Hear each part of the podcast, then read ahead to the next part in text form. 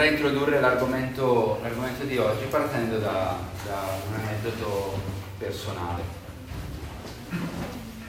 Quando studiavo a Bologna vivevo in un appartamento nel quale eravamo in quattro.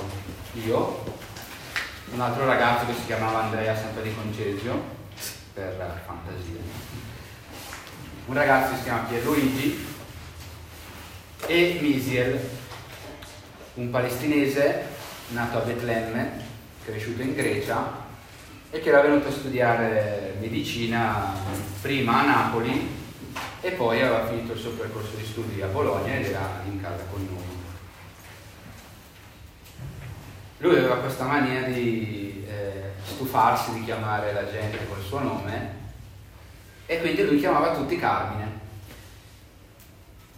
Noi eravamo due Andrea e un Pierluigi, non aveva molta difficoltà a ricordarsi due nomi. Eppure lui chiamava sempre tutti Carmine, il che poteva essere a volte divertente e a volte anche un po' scocciante perché non sapevi mai chi stava chiamando.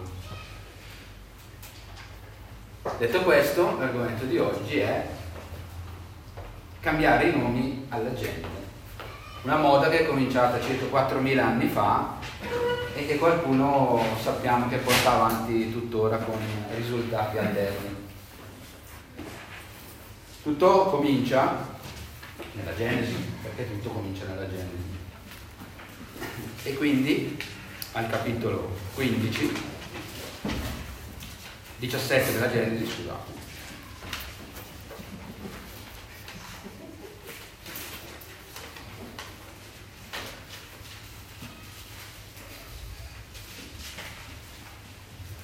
Al versetto 5 Dio dice ad Abramo, non sarai più chiamato Abramo, ma il tuo nome sarà Abramo, poiché io ti faccio padre di una moltitudine di nazioni.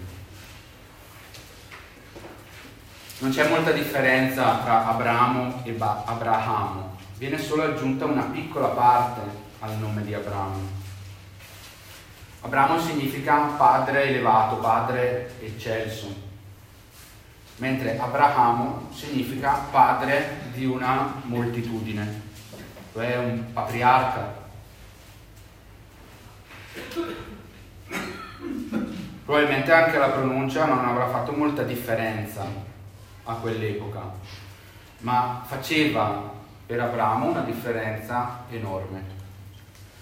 Abramo non era più solo il pastore partito da Ur dei Caldei, ricco, andato, eh, partito per andare a stabilirsi nella terra che Dio gli aveva promesso. Ma in questo momento nel suo nome è suggellato il patto che l'Eterno sta facendo con lui, cioè quello di diventare il padre di una grande nazione. E glielo fa in un'età avanzata,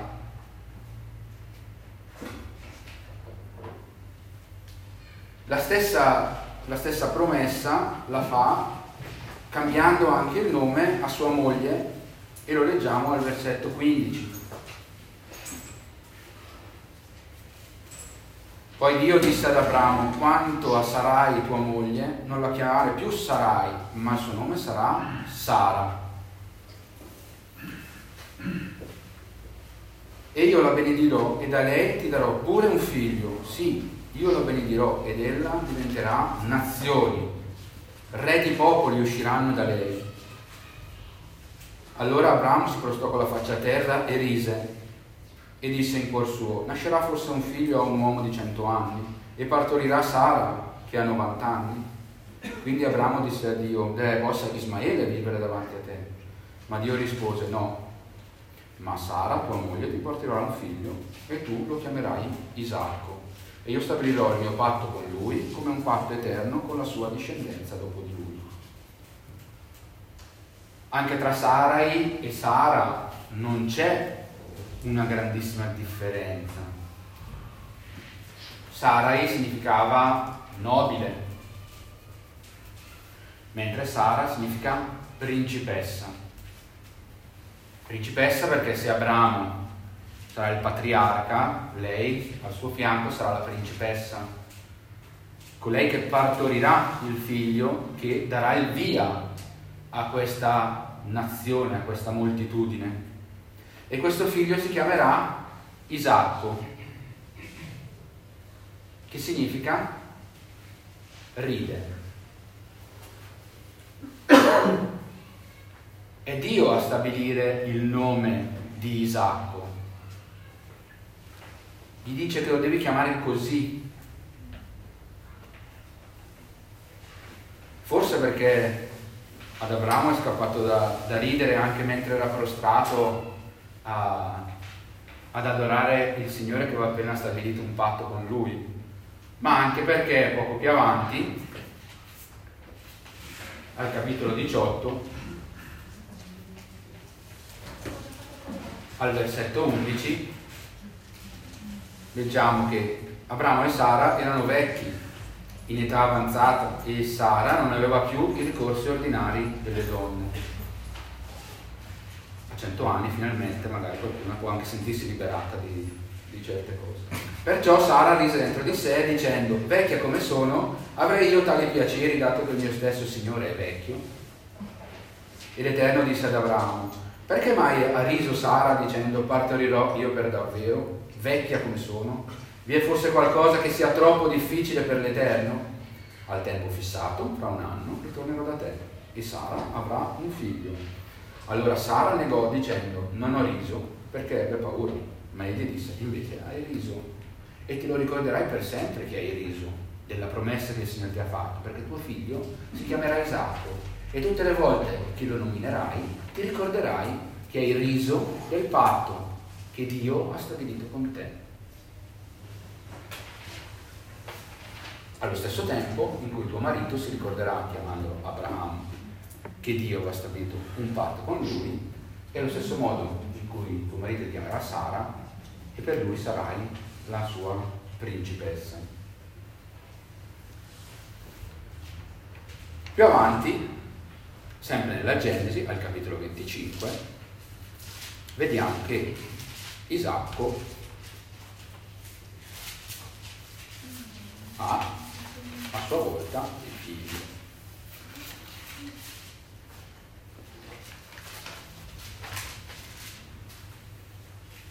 Aveva, due, aveva avuto due gemelli, Esaù e Giacobbe. Esaù è nato per primo, è uscito per primo, ma Giacobbe lo teneva per un tallone. Esaù significa peloso e Giacobbe significa ingannatore, soppiantatore, perché già nel grembo di sua madre cercava di sviluppare il progetto che leggiamo poi si compie in Genesi 25 al versetto 29. Una volta che Giacobbe si cucinò una zuppa, Esaù giunse dai campi tutto stanco. Ed Esaù disse a Giacobbe, per favore lasciami mangiare un po' di questa zuppa rossa, perché sono stanco. Per questo fu chiamato Edom. Ma Giacobbe gli rispose, vendimi prima la tua primogenitura. Esaù disse, ecco, io sto per morire, che mi giova la primogenitura? Allora Giacobbe disse, prima giuramelo, ed Esaù glielo giurò e vendette la sua eh, primogenitura a Giacobbe. Quindi Giacobbe diede a Esaù del pane e della zuppa di lenticchie, ed egli mangiò e beve, poi si alzò e se ne andò. Così Esaù disprezzò la sua primogenitura. Quindi Giacobbe, il soppiantatore, l'ingannatore, ha preso per la gola suo fratello, che aveva fame, poverino, e si è preso la sua primogenitura. Ed Esaù si è preso il nome derivante dalla zuppa che aveva mangiato. E quindi da Esaù, peloso, è diventato Edom, che vuol dire rosso perché probabilmente era una zuppa di lenticchie, che è quel colore rosso arancione perché sono decorticate, insomma le abbiamo viste tutti. Quindi prende nome da quello che aveva mangiato. Edom che poi salirà sulle montagne quando si separerà dalla sua famiglia e stabilirà il popolo degli Edomiti o Idumei. Quindi per fortuna non si chiama più Esa- Esaù, altrimenti avremmo il popolo degli esauriti probabilmente. Quindi probabilmente c'era un altro motivo per il cambio di nome. Esiste lo stesso. Alla fine. Anche bello Più avanti al capitolo 32 vediamo che una sorte simile succede anche a Giacobbe. Versetto 24. Lo facciamo leggere a Giacomo. Genesi 32, 24. Giacobbe rimase solo e un uomo lo trovò fino lo con lui fino alla follia dell'albero. Fino alla fine. Quando quest'uomo vide che non poteva vincerlo, gli toccò la cintura dell'anca e la cintura dell'anca di Giacobbe fu slogata, mentre quello lottava con lui. E l'uomo disse, lasciami andare perché spunta l'alba. E Giacobbe, non ti lascerò andare prima che tu mi abbia benedetto. L'altro disse, qual è il tuo nome? Ed egli rispose, Giacobbe. Quello disse, il tuo nome non sarà più Giacobbe, ma Israele, perché tu hai lottato con Dio e con gli uomini e hai vinto. Giacobbe gli chiese, ti prego, svelami il tuo nome. Quello rispose, perché chiedi il mio nome? E lo benedisse lì. Giacobbe chiamò quel luogo Peniel, perché, perché disse, ho visto Dio faccia a faccia e la mia vita è stata risparmiata. Il sole si levò quando egli ebbe passato Peniel. E Giacobbe zoppicava dall'alto. Per questo, fino al giorno d'oggi, gli israeliti non mangiano gli alberi della coscia che passa tra la cintura dell'anca, perché quell'uomo aveva toccato la cintura dell'anca di Giacobbe al punto del nervo della coscia. Giacobbe vede un angelo di Dio e si mette a litigare con lui. Giacobbe è- sarebbe una vita interessante da studiare approfonditamente, proprio perché da lui prende il nome il popolo di Israele. Il nome Israele infatti significa colui che lotta con Dio. E così come la vita di Giacobbe è sempre stata una lotta tra la carne e, e lo spirito, fin dall'inizio, fin dal momento in cui ha fregato suo fratello, ha avuto più mogli, ha avuto abbastanza problemi legati a- alla sua condotta, così possiamo altrettanto dire del popolo di Israele. Israele è proprio il popolo che continuamente lotta con Dio, lo tira per la veste, gli fa perdere la pazienza se Dio potesse perdere veramente. Continua a discutere, a mormorare. È un popolo che fino alla fine eh, sarà in conflitto con se stesso, ma sappiamo che eh, alla fine eh, lo troveremo insieme a noi in cielo perché è il popolo eletto, è colui con cui Dio ha stabilito il suo patto attraverso Abramo e lo rinnova qui. Ci sono anche uomini che cambiano nomi agli uomini. E andiamo ancora un po', un po' avanti nella Genesi, al capitolo 41.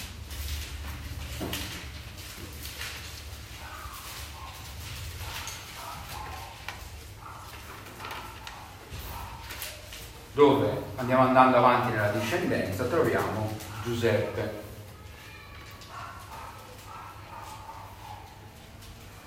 Al versetto 45 leggiamo. Il faraone chiamò Giuseppe col nome di Sofnat Panea e gli diede in moglie Adenà, figlia di Potifera, sacerdote di On. In questo caso non è Dio a cambiare il nome a Giuseppe, ma è il faraone. E il faraone sappiamo tutti che pensava di essere il rappresentante dei suoi dei in terra, quindi era venerato quanto un dio.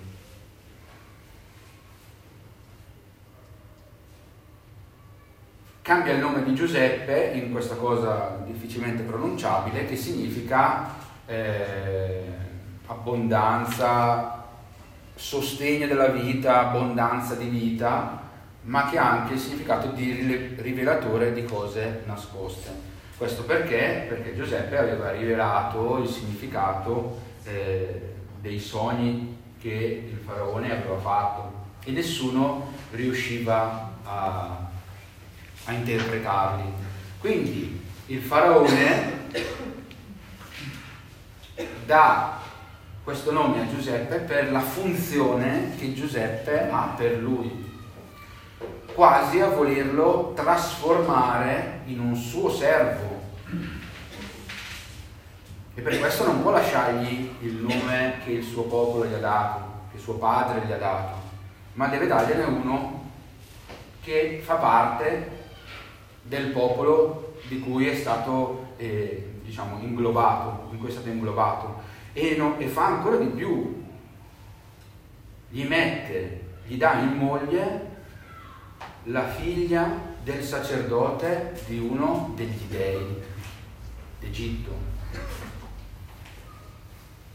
Il faraone vuole trasformare Giuseppe e distogliere, così contrastare il piano di Dio.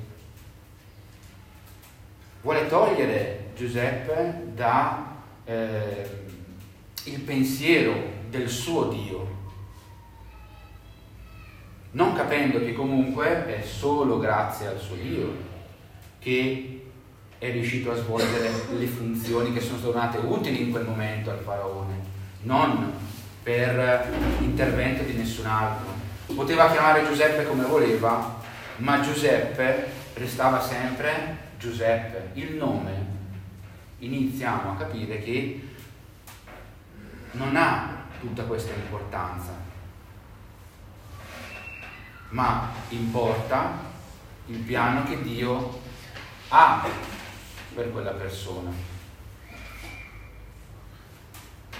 Lo ha esplicato a volte dando lui il nome, assegnando un nome, cambiando un nome. ma cambiando pers- il nome alla persona suggellava semplicemente quello che era il suo patto, non cambiava la persona.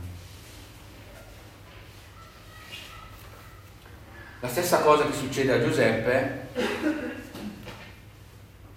adesso non, non cito tutti i cambiamenti di nome che ci sono nell'Antico Testamento, perché ce ne sono molti anche interessanti, di profeti che cambiano nome a re o, o cose del genere. Cerco di eh, fare un percorso tra quelli che diciamo un po' più significativi. Come dicevo, eh, dopo Giuseppe una storia simile la leggiamo nel libro di Daniele. All'inizio. Vuoi leggere tu, Sara, l'inizio del libro di Daniele? Daniele 1, dai versetti 1 a 7.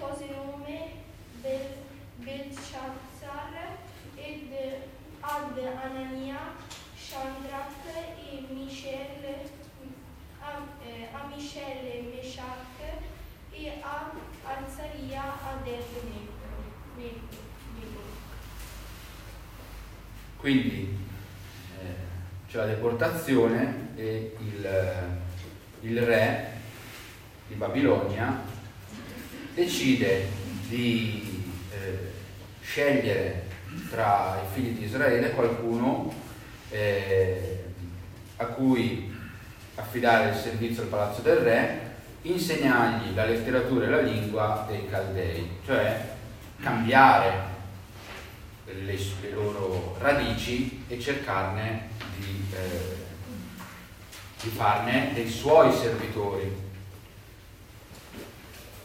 Vuole che queste persone siano eh, trattate nel migliore dei modi possibili e essere educati per tre anni. Trova quattro persone nel popolo di Israele eh, Daniele, Daniele, Anania, Michele, Azzaria e cambia i loro nomi perché vuole che siano totalmente immersi nella cultura, nella religione, nell'idolatria, nel... vuole che siano completamente estraniati dalla loro, eh, dalla loro civiltà, diciamo così e dà a queste quattro persone quattro nomi di quattro divinità che venivano adorate a Babilonia. Cioè è proprio un tentativo di estirpare Dio dal cuore di queste persone, cambiando totalmente ciò a cui erano abituati. Cambia qualcosa nella vita di, quattro, di queste quattro persone? Cambia qualcosa nella vita di Daniele? No, Daniele rifiuta di mangiare eh, i cibi prelibati, Daniele rifiuta di prostrarsi davanti alla statua del re, Daniele rifiuta di abbandonare il suo Dio, nonostante tutti i tentativi siano stati fatti per farglielo dimenticare. Lui si chiama come una divinità straniera, ma dentro di sé alberga il suo Dio, che non lo abbandona, lo sostiene e farà addirittura, eh, produrrà addirittura un cambiamento nel re stesso.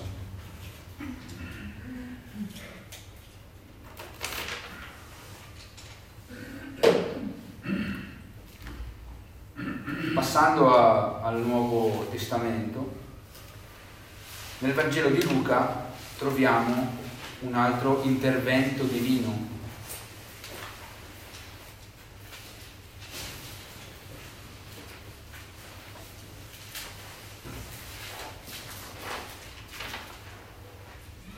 Al capitolo 1, al versetto 26, leggiamo. Mese l'angelo Gabriele fu mandato da Dio in una città della Galilea chiamata Nazareth ad una vergine fidanzata a un uomo di nome Giuseppe nella casa di Davide e il nome della vergine era Maria. E l'angelo, entrato da lei, disse, salve, tu grandemente favorita, il Signore è con te, tu sei benedetta fra le donne. Ma quando lo vide, ella rimase turbata alle sue parole e si domandava cosa potesse significare tale saluto. E l'angelo le disse, non temere Maria, perché hai trovato grazia presso Dio. Ed ecco, tu concepirai nel grembo e partorirai un figlio e gli porrai nome Gesù. Egli sarà grande, sarà chiamato figlio dell'Altissimo e il Signore Dio gli darà il trono di Davide, suo padre.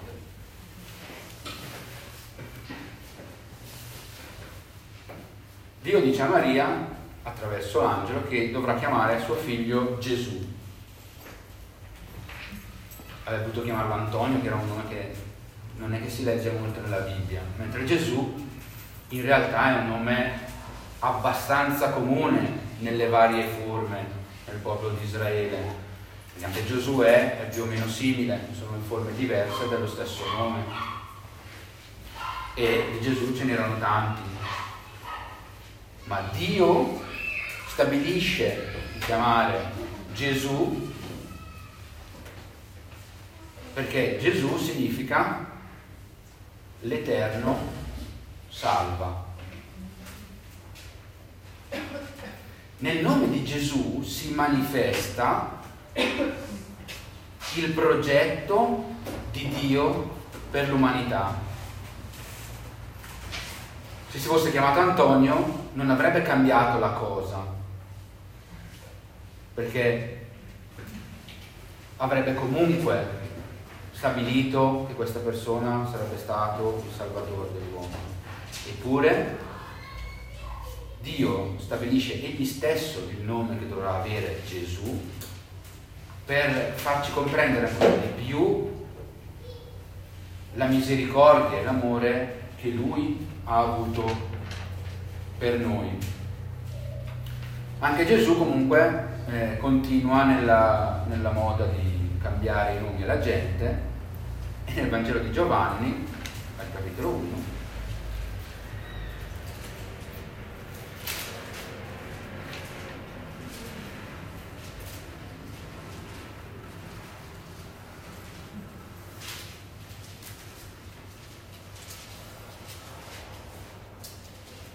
al versetto 40 leggiamo Andrea, fratello di Simon Pietro, era uno dei due che avevano udito questo da Giovanni e avevano seguito Gesù. Costui trovò per primo suo fratello Simone e gli disse, abbiamo trovato il Messia, che tradotto vuol dire il Cristo, e lo condusse da Gesù. Gesù allora, fissandolo, disse, tu sei Simone, figlio di Giona, tu sarai chiamato Cefa, che vuol dire sasso oppure Pietro. Anche qua, perché non l'ha chiamato Antonio? Che perché c'erano due Simoni, c'erano Simoni, c'erano Andrea, c'erano due Giuda. Perché non ha scelto un nome a caso, semplicemente per indicargli che lui aveva dei progetti diversi da quelli che lui pensava della sua vita? Se noi leggiamo i Vangeli, spesso possiamo essere portati a pensare che Pietro sia stato chiamato così perché arriva a testa dura. Pietro è, un altro di quei personaggi della Bibbia la cui vita vive di, prosegue in continui contrasti tra l'avvicinamento e l'allontanamento, la comprensione e l'ottusità quasi assurda. In tante, in tante occasioni eh, lo vediamo ripreso e soprattutto nell'occasione in cui eh, si realizza il motivo per cui Gesù stabilisce che il suo nome sia solo Pietro o Pietro. E lo leggiamo nel Vangelo di Matteo al capitolo 16.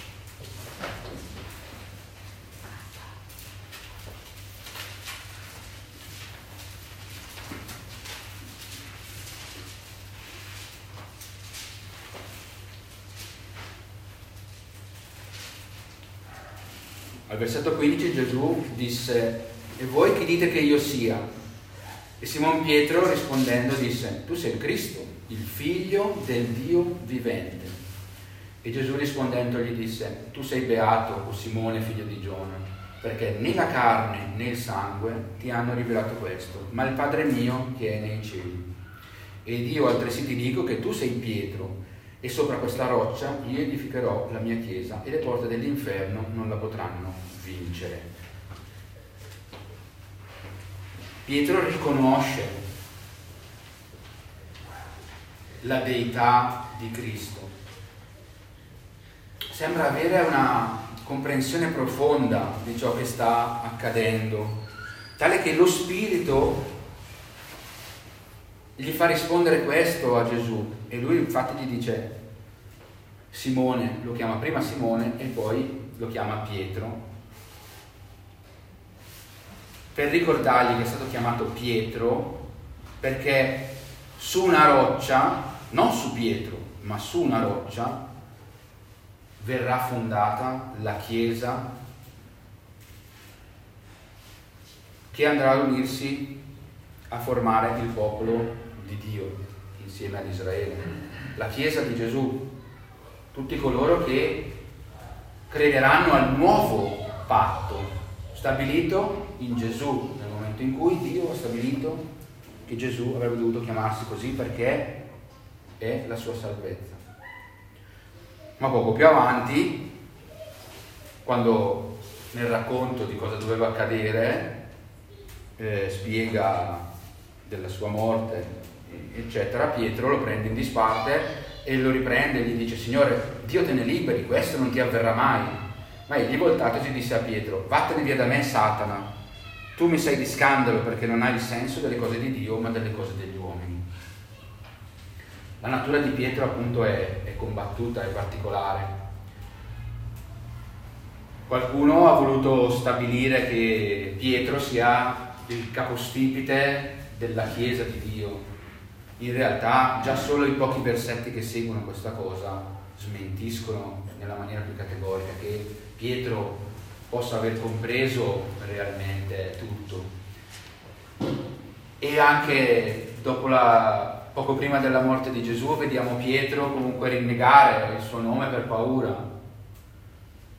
Dopo ancora vediamo Pietro che discute con Paolo su come gestire determinate cose. Eppure era colui al quale lo Spirito aveva messo nel cuore questa risposta. Lui aveva riconosciuto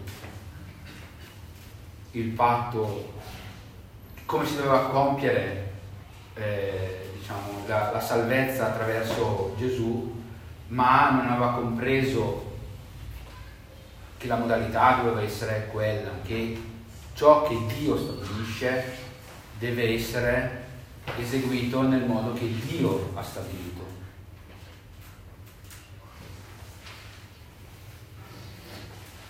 Come dicevamo, Pietro poi discute con, con Paolo. Paolo non sappiamo se si è cambiato nome, se avesse più nomi, perché essendo cittadino romano era tradizione avere più nomi e in quel periodo chi era ebreo ma aveva origini romane aveva un nome ebraico e un nome romano. Paolo comunque a un certo punto decide di farsi chiamare solo Paolo. Perché Paolo, e non se lo cambia non si chiama anche lui Antonio, magari, però non piace a nessuno, si chiama Paolo perché Paolo vuol dire piccolo, vuol dire il minimo.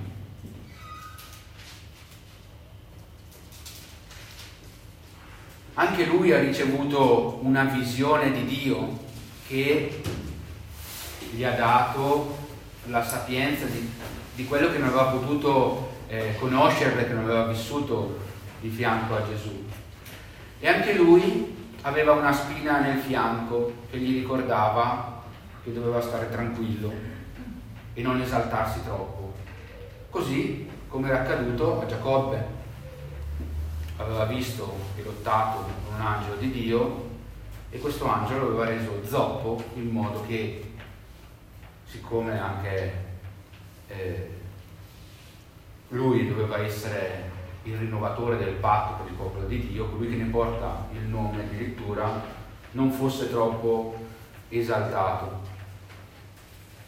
E allo stesso modo Paolo aveva lottato a lungo con Dio prima, era il più, lui stesso, era il più fervente dei persecutori contro Dio. Eppure decide di chiamarsi Paolo. Il perché forse lo possiamo capire da quello che dice ai Galati.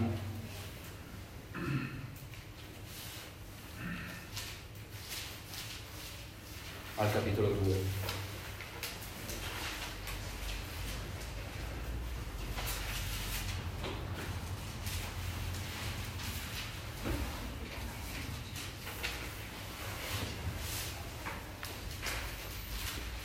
al versetto 20, Paolo ci dice, io sono stato crocifisso con Cristo e non sono più io che vivo, ma è Cristo che vive in me. E quella vita che ora vivo nella carne, la vivo nella fede del Figlio di Dio che mi ha amato e ha dato se stesso per me. Non c'è più Paolo. Non ha più senso neanche chiamarsi né Saulo né Paolo. Quella persona è morta, non esiste più. È diventata una minima parte della vita. Paolo è solo il corpo, è un contenitore e contiene un nome, il nome di Cristo. Non è più Paolo, ma è Cristo che vive in lui. Così come noi, ciascuno di noi, nel momento in cui eh, ha scelto di, eh, di credere in Gesù, come Paolo è stato crocifisso in Cristo, è morto, non è più la persona di prima. Quindi non importa più il suo nome, il significato che aveva, ma tutto lo spazio viene occupato dal nome di Gesù Cristo.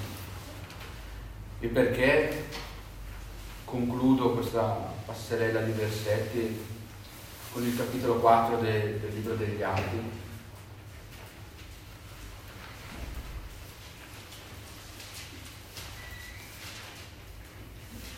Quando Pietro, dopo essere stato imprigionato, parla a, ai capi del popolo e ai,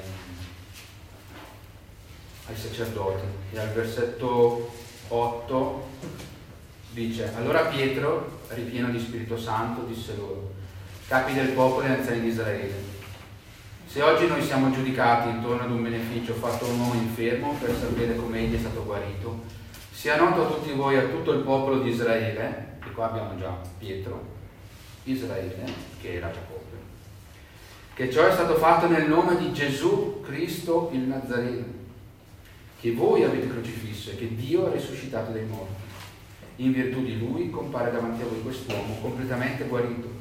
Questa è la pietra che è stata da voi edificatore rigettata e che è divenuta la testata d'angolo. Quindi Pietro ripete ciò che Gesù gli ha detto. Se lo ricorda bene chi è la pietra angolare, perché Gesù gli ha detto che lui si chiamerà Pietro, se lo dovrà ricordare sempre e in nessun altro vi la salvezza, poiché non c'è alcun altro nome sotto il cielo che sia dato agli uomini per mezzo del quale dobbiamo essere salvati. Noi abbiamo ricevuto dentro di noi il nome di Cristo. Lasciamogli tutto, tutto lo spazio perché non c'è altro modo per realizzare il progetto che Dio ha per noi. Dio ora vive attraverso Gesù nei nostri cuori. Noi viviamo per Cristo, non viviamo più per noi stessi.